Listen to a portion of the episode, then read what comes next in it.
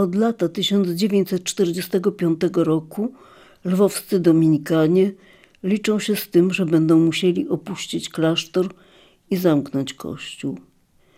To jest coś, co się nie mieści w głowie i o czym właściwie nie mówimy. Ciągle jeszcze żywymi nadzieję wbrew nadziei, że stanie się jakiś cud.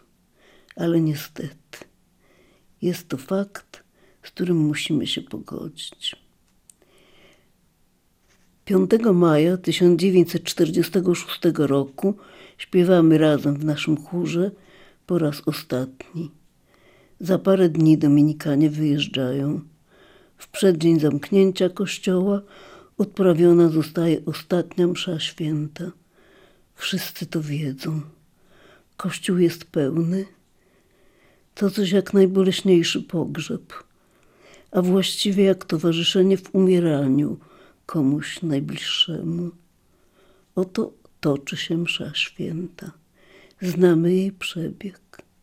Introit, Kyrie, Gloria. Nie pamiętam, czy była Gloria. Może nie, bo to był dzień powszedni, poniedziałek, 13 maja 1946. Onegdaj minęła szósta rocznica mojej pierwszej komunii, udzielonej sześcioletnim dzieciom w obliczu wywózek na Sybir. Dzień powszedni, ale msza uroczysta. Nie pamiętam, choć nie rozumiem, jak to możliwe, że nie pamiętam, który z naszych ojców ją celebruje. Wychodzi na ambonę, żeby przeczytać po polsku Ewangelię i wygłosić kazanie.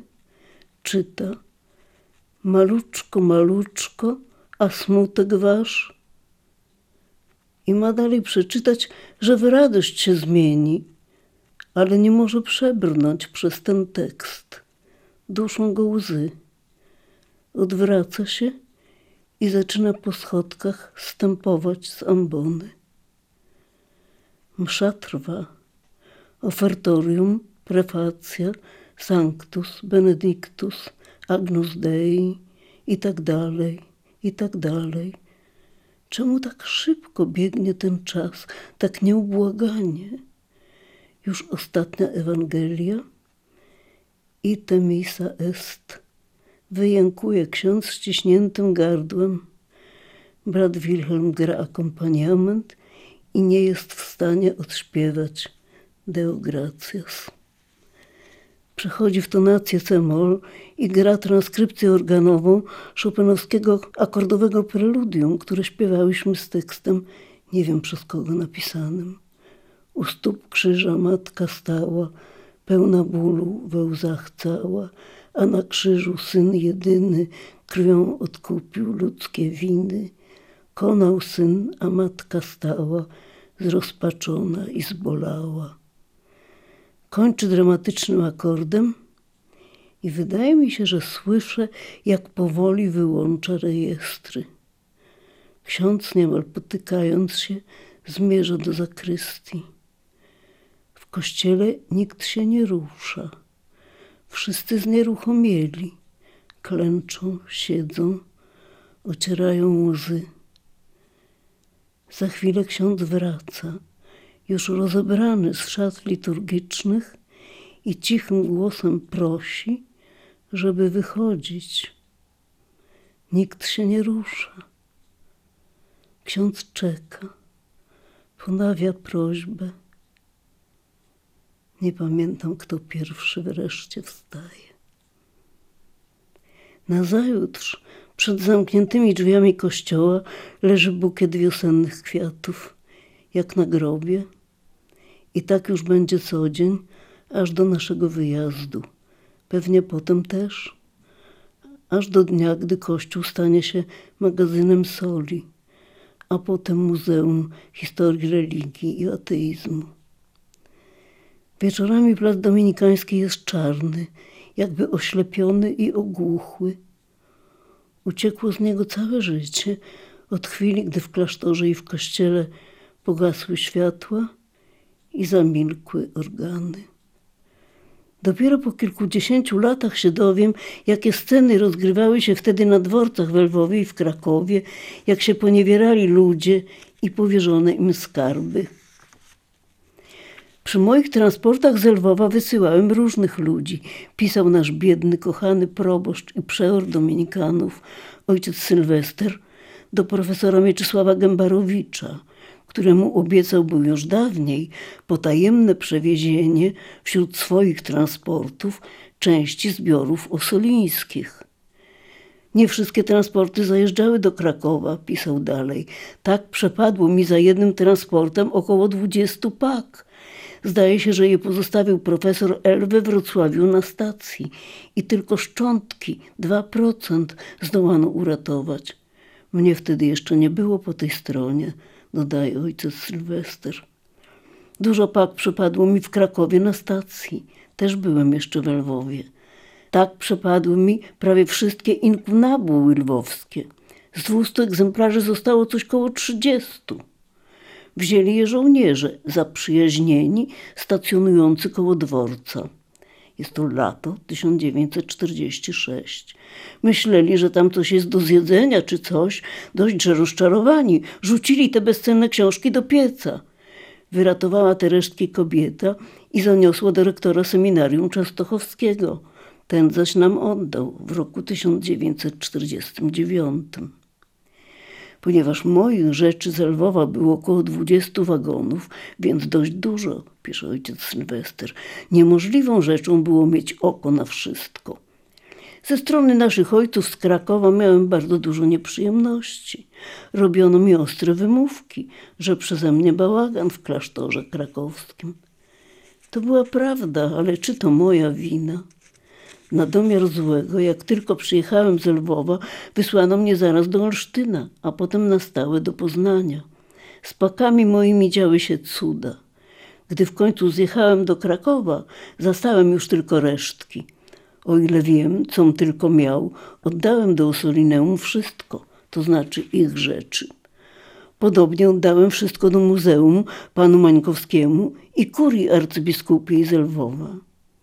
Tak nasze rzeczy kościelne, jak i książki dostawały ręce. Dziś nie sposób za tym chodzić.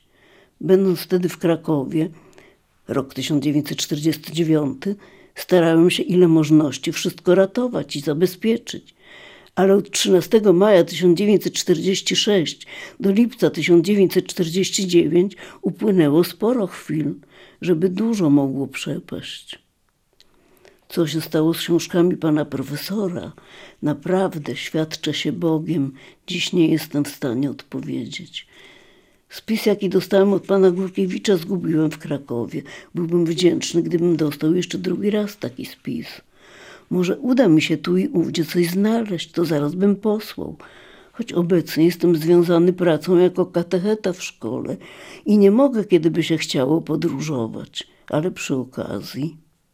Tu nie mam nic ze sztuki, bym wszystko oddał do Biblioteki Krakowskiej, ale czasem te nasze chomiki mogą coś mieć u siebie. W każdym razie w Poznaniu znalazłem mojego bystronia komizm w antykwariacie. Wykupiłem, płacąc 200 złotych. Gdyby się było w Krakowie, można by czasem zdybać takie książki w antykwariatach. W każdym razie i z moich książek nie zostało mi ani 10% i do tego zdekompletowane. Obecnie nie mogę nic uczynić, bo jestem bez grosza, bez wszelkich możliwości, jako że jestem gleby ad scriptus. Jest mi tylko niezmiernie przykro, że tak zacnemu, zasłużonemu panu profesorowi w tej chwili nic nie mogę pomóc. Sam też wiele ucierpiałem przez te wszystkie bałagany, ale ostatecznie obecnie, gdy zbliżam się do śmierci coraz bardziej, jestem już na wszystko obojętny. Co tylko mogłem, robiłem dla idei i bezinteresownie. Gdybym był panem swojej woli, może by się więcej uratowało, ale że się jest zakonnikiem, poddanym woli przełożonych, czasami jest to niesłychanie szkodliwe dla kultury. Ręce męczeńskie i szlachetne całuję i kreślę się jako ostatni sługa pana profesora, niegodny, ojciec Sylwester Paluch, OP. Ten list, pisany 10 października 1957 roku w Tarnobrzegu, udostępnił mi doktor habilitowany Maciej Matwijów, obecnie profesor Uniwersytetu Wrocławskiego, a wtedy jeszcze kierownik działu rękopisów Biblioteki Ossolineum. Było to już po śmierci ojca Sylwestra, kiedy jakoś zgadaliśmy się, że jestem z Lwowa i że doskonale znałam naszego kochanego opiekuna, proboszcza i przeora w jednej osobie. Czytałam ten list dziesiątki razy, jako wyznania stojącego nad grobem zrezygnowanego starca. Aż nagle kiedyś olśniło mnie, że przecież w roku 1957 ojciec Sylwester miał lat zaledwie 49 i że to było ledwie 11 lat po opuszczeniu Lwowa gdzie w swoim dominikańskim gnieździe był niemal alfą i omegą, gdzie zarządzał klasztorem i parafią, przechowywał powierzone mu przez przedstawicieli lwowskiego świata nauki księgozbiory i dokumenty. Podczas okupacji niemieckiej z narażeniem życia ratował Żydów, wypisując im fałszywe metryki.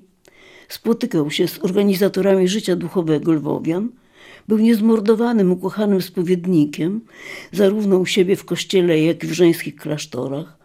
Opiekował się naszym chórem i od wiosny do jesieni uczestniczył w naszych wycieczkach na pohulankę, na folwark sióstr Ormianek, które rewanżowały mu się za posługę w konfesjonale, owocami ze swego sadu i kartofelkami ze swego pola, zapraszając do stołu i ogrodu trzydzieści chórzystek.